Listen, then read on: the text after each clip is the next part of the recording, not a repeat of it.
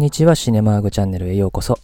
映画について好き勝手語っていく当チャンネルでは今回、作品紹介として、タイムアフタータイムという作品を取り上げたいと思います。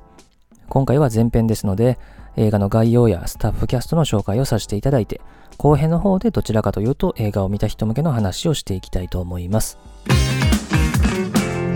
まずこの映画の日本語タイトルはタイムアフタータイムですけれども、現代もタイムアフタータイムで、この意味はですね、何度でも何度でもっていうような意味合いですね。で、1979年に作られたアメリカの映画で、上映時間は112分。映画のジャンルは SF、サスペンス、ロマンスですね。映画のあらすじなんですけども、舞台となるのは1893年のロンドンですね。主人公の H.G. ウェルズはですね、自宅にですね、友人を招いて自分が作ったタイムマシンを披露してたんですね。すると警察がやってきて、今、切り裂きジャックの捜査をやっていると。まあ、するとですね、その時に来ていた友人の一人からですね、バッグの中に犯人を示す証拠が見つかるんですけども、その彼はタイムマシンを使って消えてしまったということで、ウェルズもタイムマシンを使って彼を追うことになっていくという映画ですね。まあ、ちなみにこの主人公の H.G. ウェルズってのはですね、実在の SF 小説作家ですね、タイムマシーンとか宇宙戦争を書いた。まあ、今作はそれを活かしたという設定でフィクションですね。それから切り裂きジャックですけれども、これはま当時のイギリスを震撼させたですね、もう世界史上に残る未解決事件のうちの一つですね。で、この映画の監督を務めたのはニコラス・メイヤーですね。1945年のアメリカ生まれで、劇場版のスタートレックではですね、2作目、それから6作目で監督を務めてますし、この映画の後にはですね、ザ・ディ・アフターなどのですね、SF 映画の監督をしてる方ですね。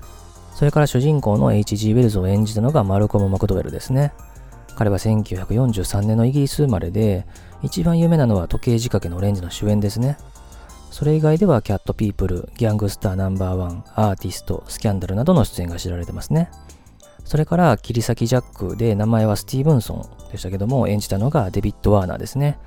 1941年のアメリカ生まれで砂漠の流れ者、オーメン、バンデット Q、トロン、タイタニック、まあ、それからティム・バートン版の猿の惑星などの出演が知られてますね。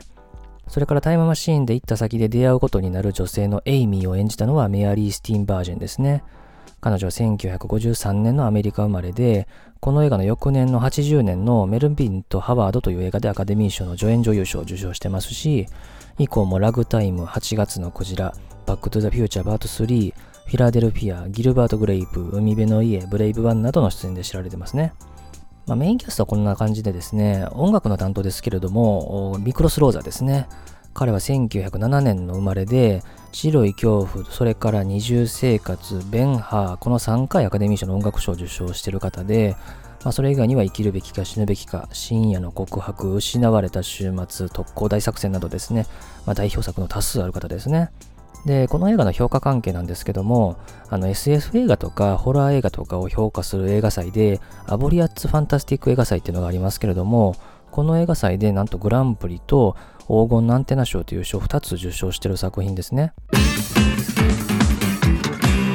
ということで今回は作品紹介としてタイムアフタータイムというですね SF 映画を紹介いたしました。この映画はですね、まあその H.G. ウェルズという SF の代表的な小説家を主人公にして、さらにですね、切り裂きジャックというですね、イギリスを震撼させた未解決事件を、ま、組み合わせたですね、フィクション映画になってますね。で、まあこれがどう展開していくかというところをですね、まあぜひ見ていただければと思います。最後までお付き合いありがとうございました。